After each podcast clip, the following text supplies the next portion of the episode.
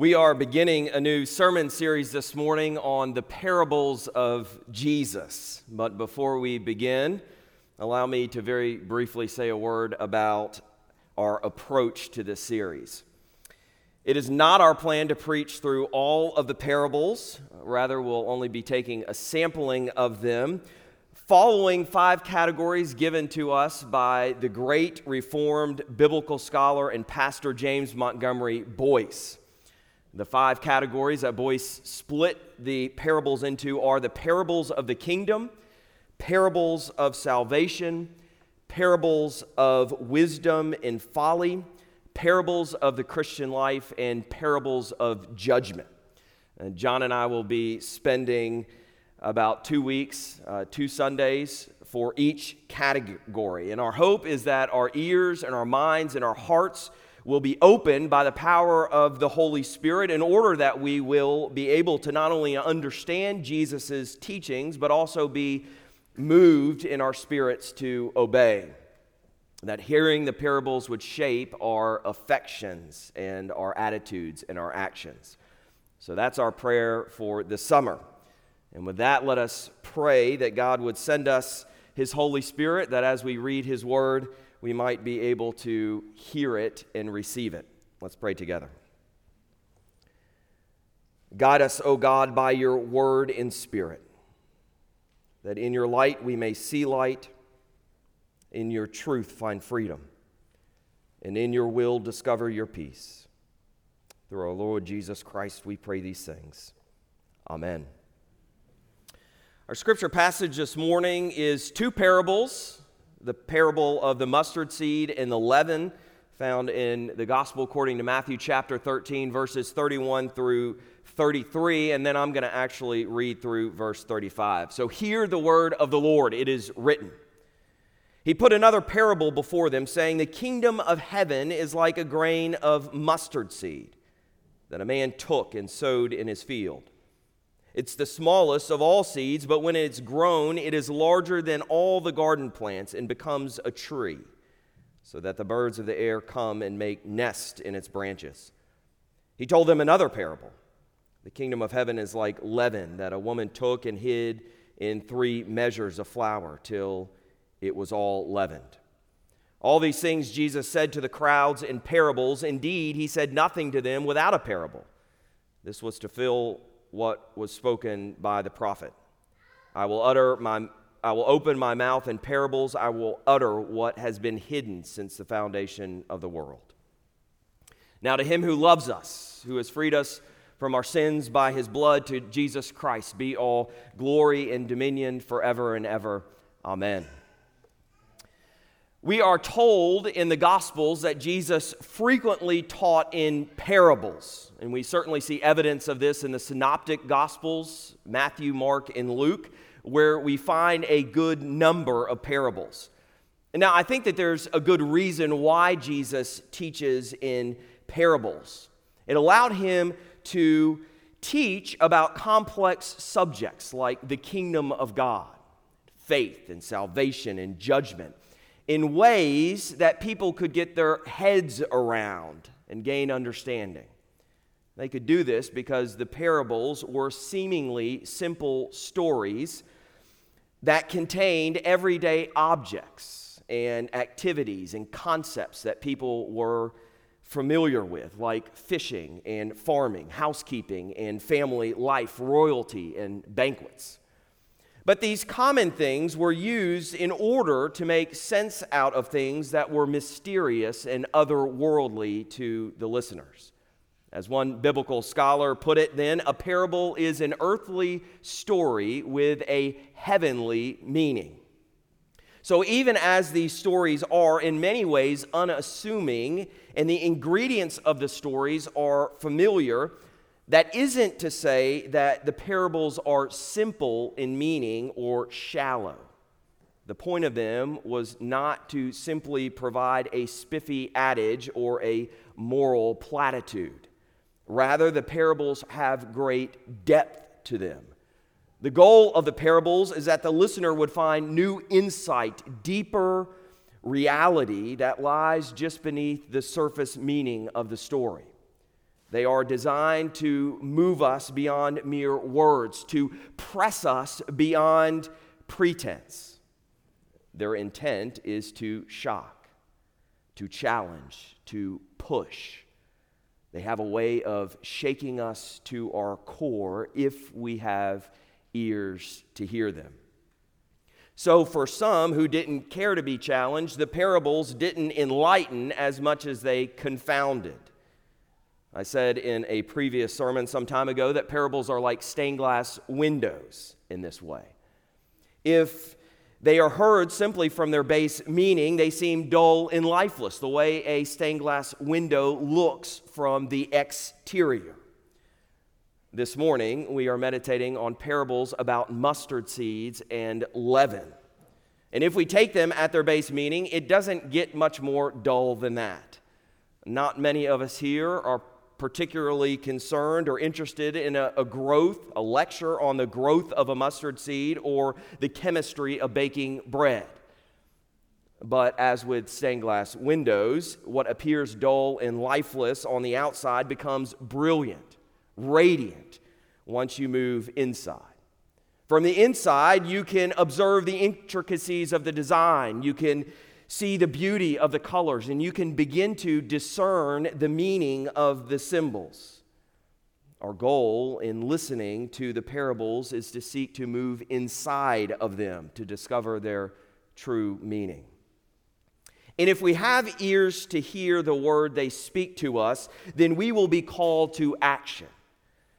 You see, the parables are also not meant to be simply cognitive. They aren't meant to simply be a transmission of information.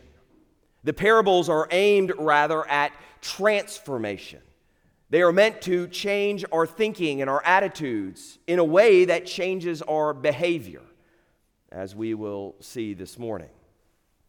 And so, fittingly, we begin with two parables about the kingdom of God that are instructive as to the power of the gospel to transform, to shape, to reorder our lives.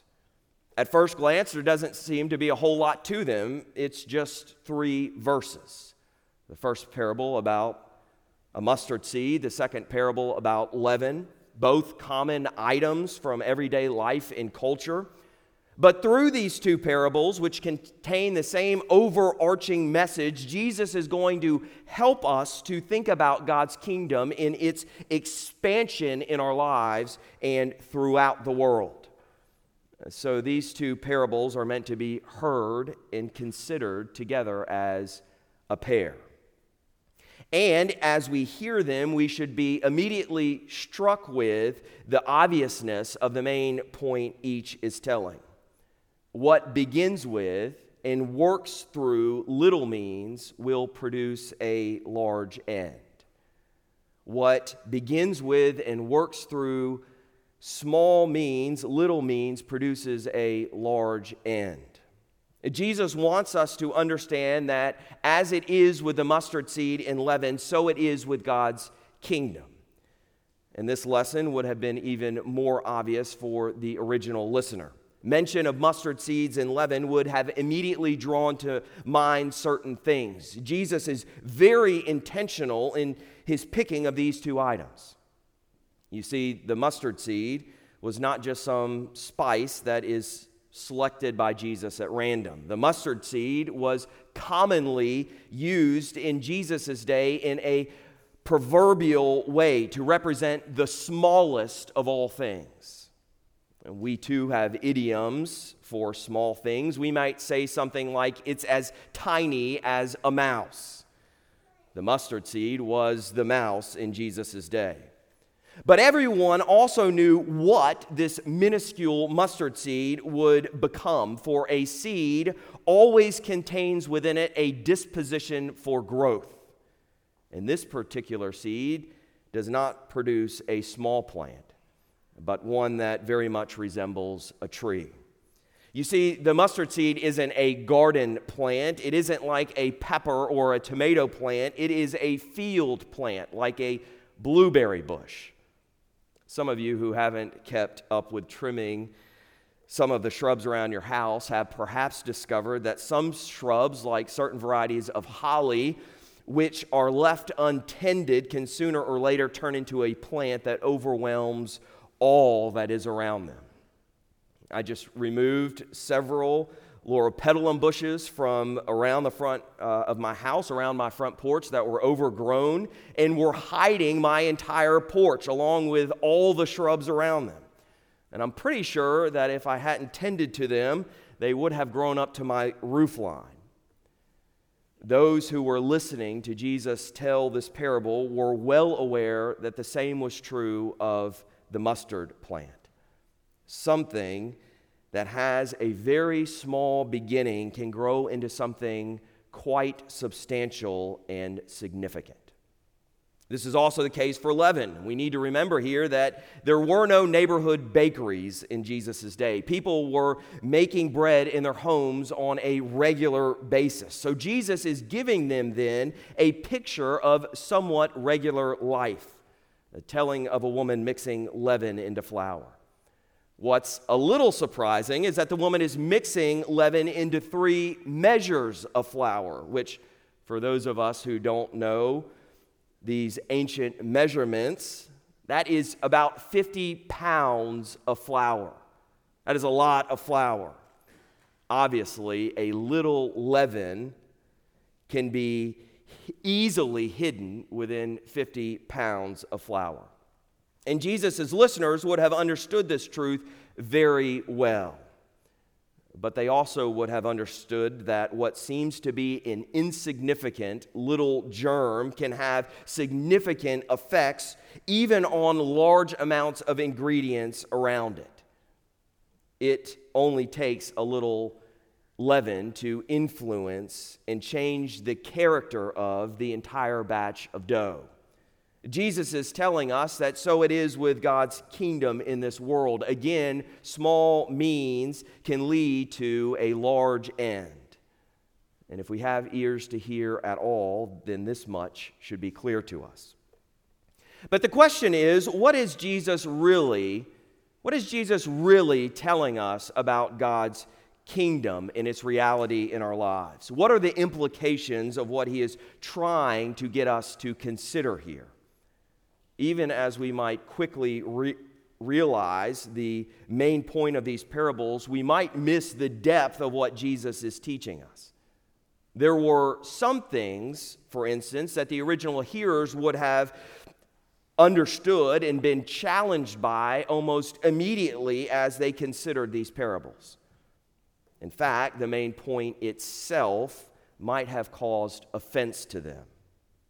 To associate God's kingdom with something small and seemingly insignificant would have certainly confounded them. What the people of Israel were awaiting was the mighty military-leading Messiah, the Savior who would swoop in and save them from their oppressors in the Roman Empire. He would come to their rescue, commanding legions of angels who would bring judgment and destruction to all who had stood against the people of God. To compare God's kingdom to something small then would seem to them to be utter nonsense. They understood Yahweh to be the one true and living God who was the almighty ruler of all the nations. So they weren't in any way expecting a humble servant for a Messiah who would surround himself with a ragtag group of common men. And despite the prophecies of Isaiah who foretold of this Messiah's suffering death, they weren't expecting the Messiah to be taken off silently, led as a lamb to the slaughter, to be beaten and crucified. No, no, no, no, no, no. God's kingdom was not coming to be small and humble. It was coming to be large and in charge. So we shouldn't be too hard on their misunderstanding, since we are given the privilege of perspective. Here we are, two thousand years later, Gentiles on the other side of the world, and we are evidence of the truth of what Jesus proclaims. Do you think that any of the Jewish people standing, listening to this parable, could have imagined us? Not only this, there are evidences all around the world of how the Christian faith has shaped and influenced this world. But these parables are not simply a prophecy which has been fulfilled. They present the truth of the means by which God's kingdom was ushered in by Jesus Christ and by which it continues to operate today. And we need to think on this truth. It wasn't by force that God came to our rescue. It was by way of His only Son, who is the King of kings and yet did not come to be served but to serve.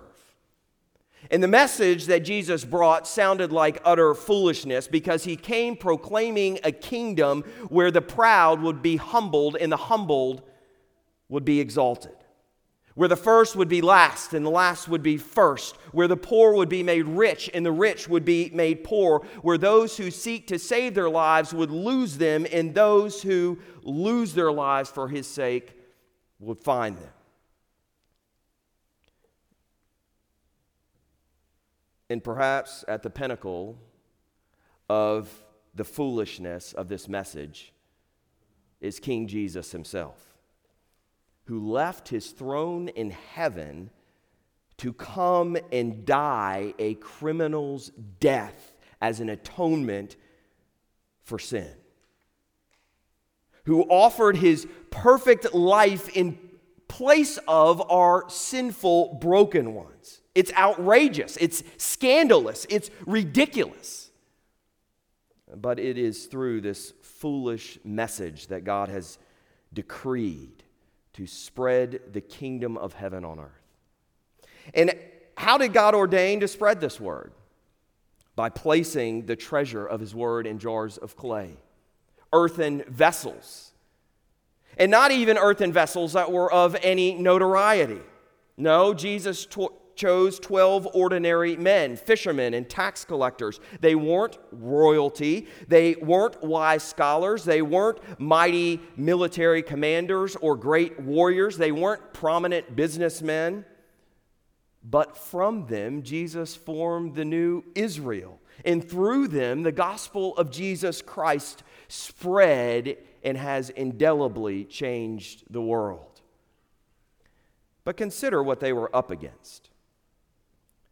The Roman Empire, for one. Think for a moment with me about how it came to be that the gospel spread to all the earth from the context of the Roman Empire. Christians went from a small and persecuted group in the Roman Empire to a dominant religion within three hundred years. And it wasn't as though the followers of Jesus found what would exactly be described as a welcoming home in the Roman Empire. Remember that all but one of the apostles is thought to have been martyred, killed in horrific ways. The reality was that the Roman Empire was a pagan empire known for celebrating some pretty perverse behavior. In fact, it makes some of the things going on in the world today look pretty tame. But pagan does not mean irreligious. They were very religious, and they demanded that everyone bow their knees to their pagan gods. So how in the world did Christianity make it in this sort of environment? Did the faith of Jesus Christ spread through the empire by violent means? No. Did the followers of Jesus become a dominant political force? No. Did the followers of Jesus figure out how to take over the educational systems and begin indoctrinating the masses?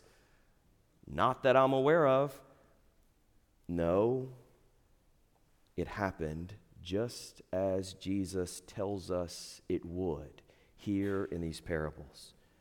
The kingdom of heaven is like a mustard seed that begins as the smallest thing but grows into a mighty plant, a suffering servant followed by twelve ordinary men. The kingdom of heaven is like leaven that is slipped into the flour, hidden, but bubbling beneath the surface, working its way through the whole batch of dough. A message of redemption spread by a community drawn together in love by God, practicing simple means of grace. Jesus wants us to understand that God isn't interested in what we humans consider effective and efficient means to build a kingdom. He isn't interested in what we determine is the best way to change and shape culture. Rather, he has declared that his kingdom will be built in humble and small ways. Not through political power, not through military might, not through intimidation or force, not through the powerful and the elite of the world, not through some philosophy that the world has deemed to be great wisdom, but through the life, the death, the resurrection of Jesus Christ, through his word and through his church. Jesus is telling these parables because he wants us to understand that while the world might scoff at what it considers foolishness, there is power in God's small and humble means. There is power in a servant Messiah who lays down his life for those whom he loves to bring about redemption. There's power in a gracious word to open deaf ears and enliven dead hearts. There's power in this word to take hold of people's lives and transform them and to bring life from death.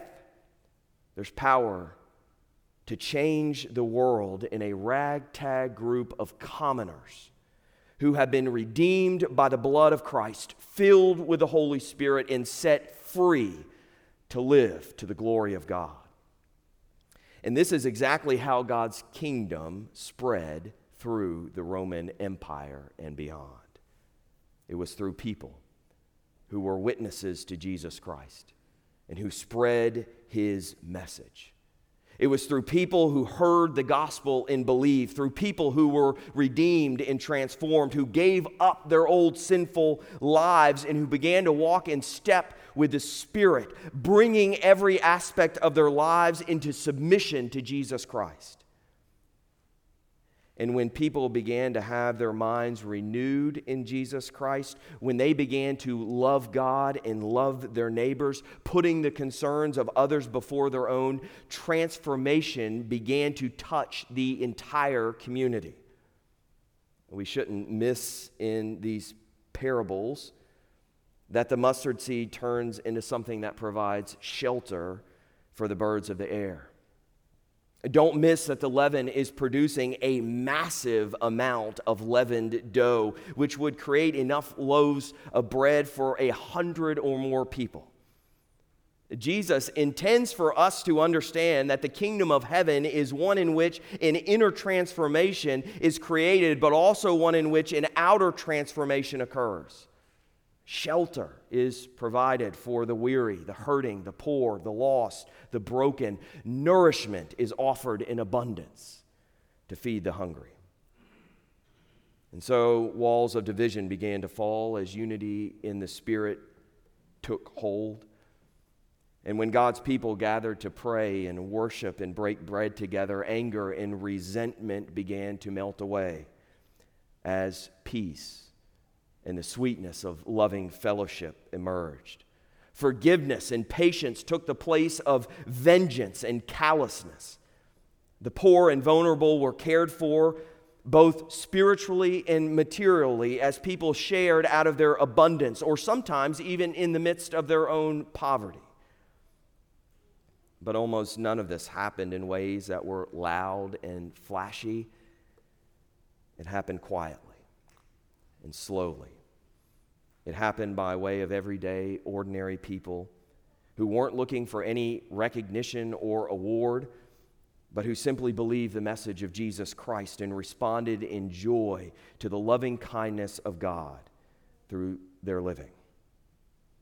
And they weren't being used by God to bring new citizens into his kingdom because they were the ones that could shout the loudest or make the best arguments, but because they, day in and day out, were faithful in doing the hard and humble work of loving God and loving their neighbors. Dearly beloved, this is what subdued the Roman Empire, the mighty Roman Empire. It was God's power working through his simple people, through simple means. It was people looking at Christians who were doing things like going out and rescuing unwanted babies who had been discarded beyond the walls of cities, and then loving them and raising them as their own. What on earth, what on earth would cause someone to act in such a way as to care for those the world has thrown away? The love of God in Jesus Christ. In it, there is enormous power.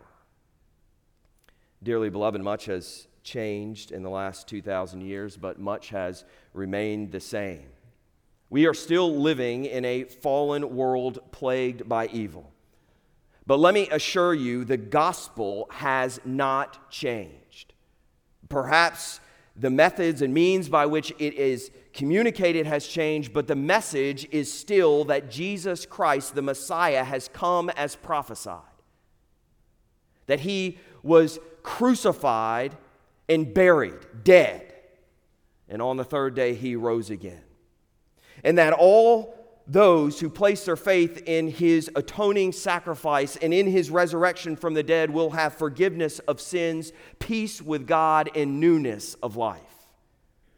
And not only is this message the exact same, but the power of the gospel to transform lives remains just as powerful as ever. Do you believe that? Do you believe that?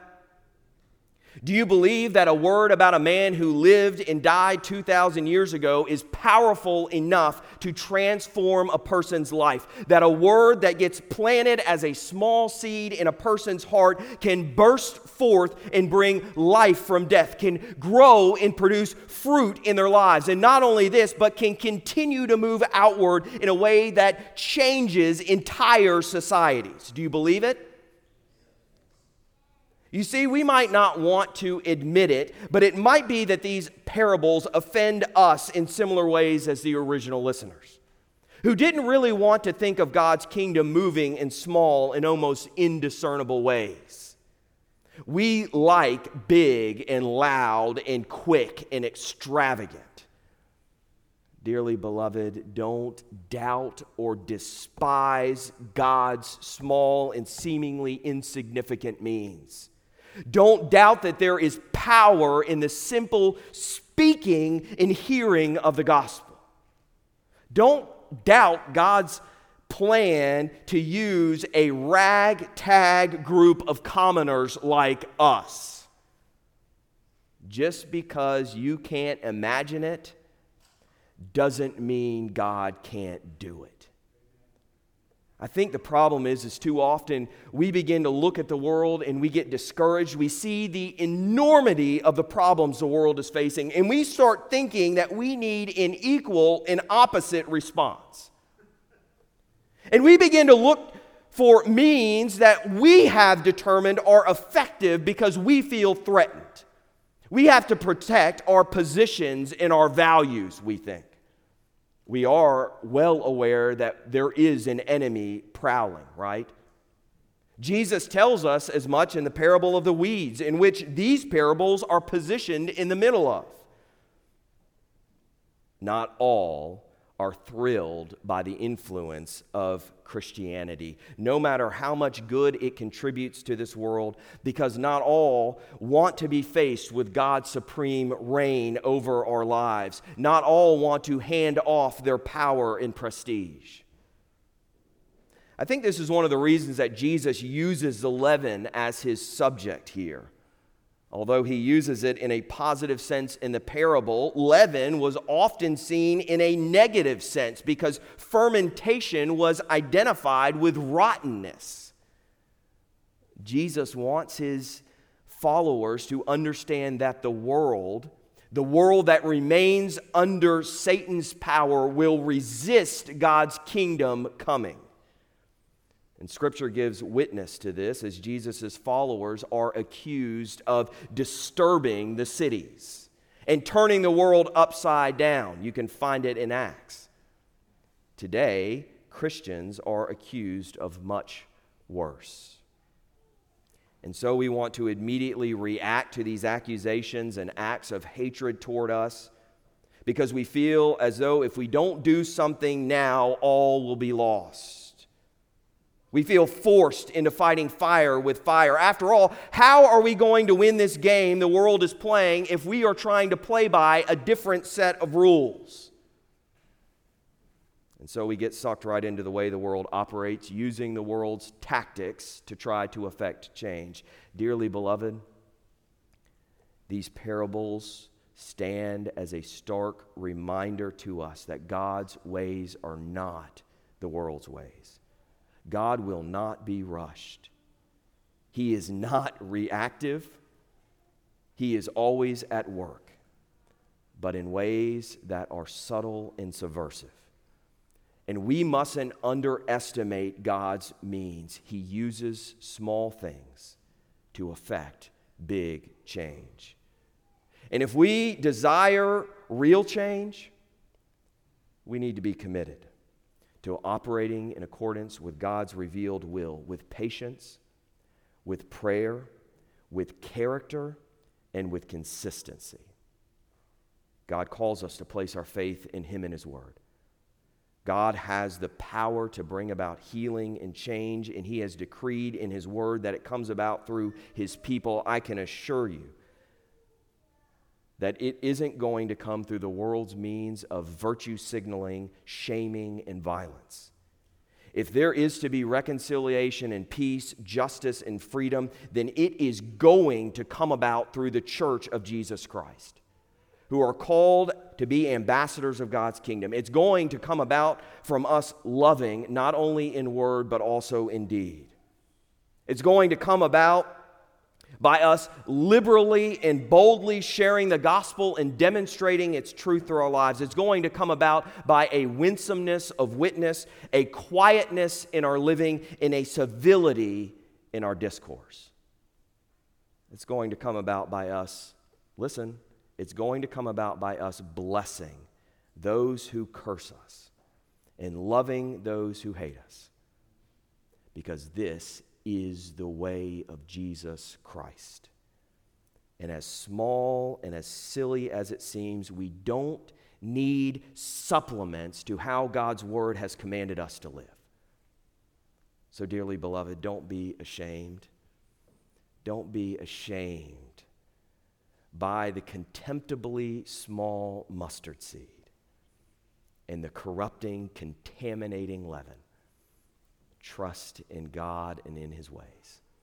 In the name of the Father, the Son, and the Holy Spirit, let us pray together.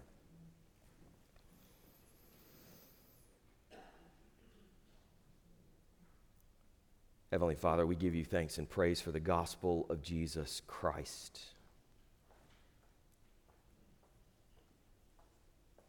In it holds the power to bring about redemption, transformation. And so, Lord, we pray that we would be able to hear your word, that it would grow and produce fruit in our lives, fruit that might be enjoyed by those who live around us as we love our neighbors and care for them. Father, help us. Help us as your church. Help us to do as the church did in the early Roman Empire, and trust in your small ways. For we pray this in the name of Jesus Christ. Amen.